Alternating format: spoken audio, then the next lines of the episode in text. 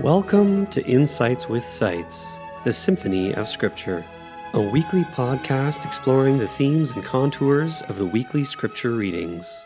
For more information about the podcast or to download the companion notes, please visit www.wycliffecollege.ca/podcast. We now join our host, the Reverend Dr. Christopher Seitz.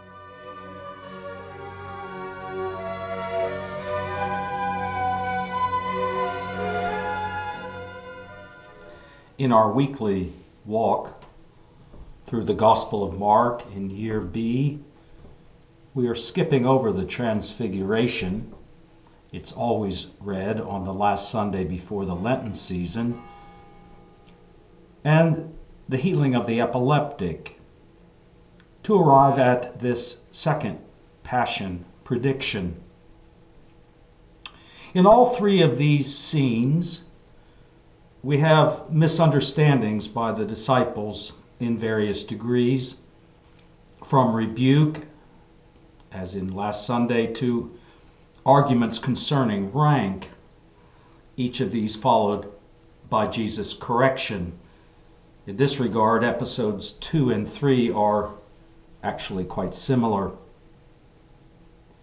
What has brought on this concern for rank that they both share? And do the disciples mean right now or at a future time? The third scene is clearer than our present one. There, James and John speak of Jesus in his coming glory and of wanting to sit alongside him. The transfiguration may be partly responsible since Jesus there takes three of them aside and he elevates them above the others. This was the view of the church father Origen in his seeking to understand the Markan portrayal and its chapter by chapter logic. The announcement of Jesus about his pending death may have triggered anxieties about the disciples' role more generally into the future recourse to arguments about rank may have sought to serve to displace their confusion at this juncture in their walk with Jesus, making the disputes, of course, no less misguided and patient of correction by their Lord. Yet one can imagine if he is to die and he is their leader, what next and who is in charge? Mark tells us that on this walk now through Galilee, Jesus is not engaging in his customary healing and teaching ministry, but is rather teaching the disciples privately in a focused way, away from any distractions. So we may well wonder how all this was registering with them. The silence of them before Jesus' second announcement in Mark's narrative portrayal is certainly an improvement on Peter's rebuke, but we learn that behind it they had been arguing amongst themselves all the same. Parking lot talk, as it has been called, after a particularly intense meeting where people do not speak their mind but exit full of uncertainty and start unloading. Jesus' announcement is couched in the language of Isaiah 53 and Daniel 7 in their Greek dress, with his use of betray, paradidonai. Paradidonai, literally to give over or hand over. God's handing over of the suffering servant in Isaiah 53 and in Daniel 7, the saints who are handed over. Here we likely find the reason for the Old Testament selection from Jeremiah, which broadens our examples from the Old Testament. It was the Lord who made it known to me, and I knew. That is, the evil deeds of those who will in Jesus' time, put him to death, into whose hands he is handed over, betrayed. Let us cut him off from the face of the earth so that his name will be no longer remembered.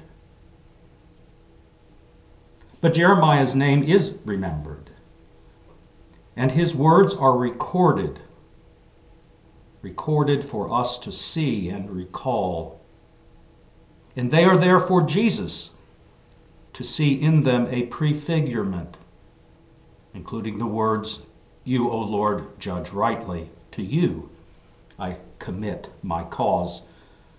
A cause in his case greater than Isaiah's or Daniel's or Jeremiah's, because gathering them all up into one final march, now to Jerusalem to face the powers of darkness and, in so doing, to defeat them.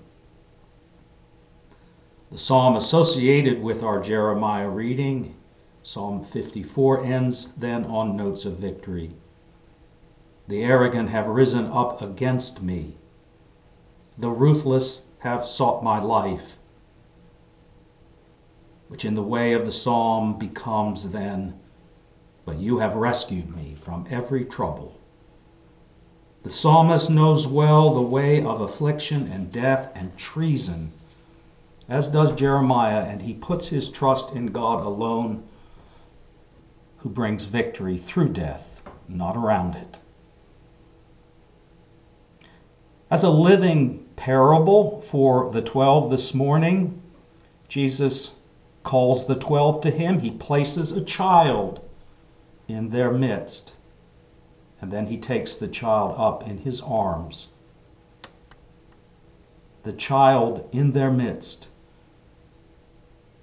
A disturbance and intrusion, a reality check in the world of adult posturing and argument like the children who accompany football players onto the field before the match begins. Let the child be the model. And in welcoming that role and that place, Jesus says, one welcomes me. Death is not to be defeated by top rank, but by lowest rank. And welcoming me is a welcome of my way of strength and assurance and indeed a welcoming of God Himself, as Jesus says at the end of the lesson. It's striking how well our portion selected from James for the epistle reading tracks alongside the gospel for today. Draw near to God, and He will draw near to you. The wisdom from above the phrase used previously by James from the Father of lights. This wisdom is first pure, then peaceable, gentle, willing to yield, full of mercy and good fruits, without a trace of partiality or hypocrisy. Why are there arguments amongst the twelve on the way? Fear of the road ahead, no map with obvious markings, unsure now of their leader, and so looking instead at their own motley group and trying to find the best, the top, the strong, yet no longer sure what those words mean. James says disputes arise because of deep cravings, wanting something we do not have, and so striking out. A failing to acknowledge our fear or our need, and so failing to ask, to stop and say to Jesus, Help my unbelief. Help me understand the way you are going. Keep me from falling silent or changing the subject to matters of rank and envy, which are always quick to fill the void. James' counsel is direct. Submit yourself to God, resist the devil, and he will flee from you. Draw near to God. Take the child whose needs are readily known and embrace him and them. And hand these needs over to him who has the strength and authority beyond human ranking. What a strong and helpful reinforcement then James brings today, coming alongside our short gospel lesson, where a lot is left unsaid in the vortex of walking behind the cross of Jesus Christ. Sometimes we need a direct command like that from James to cut through our arguments and equivocations. And James and Jesus are there at the ready. And finally, our track one reading Every child, of course, every little child has a mother who is the wife of a husband, the two of them together having created new life. In Proverbs, final chapter is devoted to the woman of strength, the capable woman.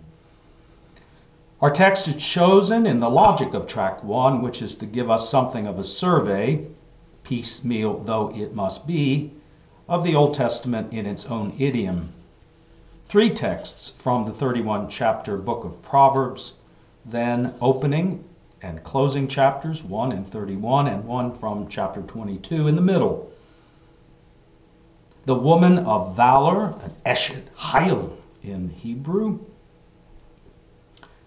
Looking ahead, we'll be joined in our readings by Esther and Ruth and Hannah, alongside a selection from the book of Job these books, Esther, Ruth, and Job, which belong to the miscellany collection of the writings in the Hebrew Bible. And these will be our track one readings for Sundays to come. The 22 verses of chapter 31 chosen for today represent what is called an acrostic a skillful composition, a maskil. That is, where each verse begins with the corresponding letter of the 22 letter Hebrew alphabet Aleph, Beit, Gimel, all the way to the end. The orderly composition, which imitates the orderly skill of an Eshet Hayil, a woman of worth, of valor, a valiant woman, a capable woman, a woman of strength. The same term, Eshet Hayil, is unsurprisingly, I think, used by Boaz of Ruth, the very center point of that book in chapter 3, verse 11. The woman of valor, where can one find her? Proverbs asks. In the book that follows Proverbs, in Hebrew listings. Ruth, courageous, faithful, a good example of the Eshet Chayil, prepared to take risks, strong, and upon succeeding, taking up as this valiant woman described in the 31st chapter of Ruth of, of the book of Proverbs. Ruth, who left her own country and God's and came under, out of strength of conviction, the shelter of Israel's Lord, and in that place gave birth to the grandfather of King David himself. Our text reads at the end Give her a share in the fruit of her hands and let her works praise her in the city gates. And so it is in the final chapter of Ruth. The women of the neighborhood gave the young boy a name, saying, A son has been born to Naomi. They named him Ovid, and he was the father of Jesse, the father of David. For in God's faithfulness, to the woman of valor, the healing spills out to include Naomi herself and the child born to her is her faithful blessing as well as Ruth's. From Proverbs 31 Her husband too praises her. Many women have done excellently, but you have surpassed them all.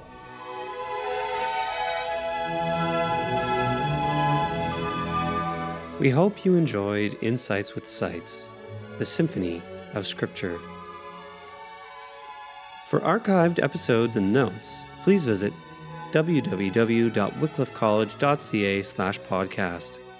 Thank you, and we hope you tune in again.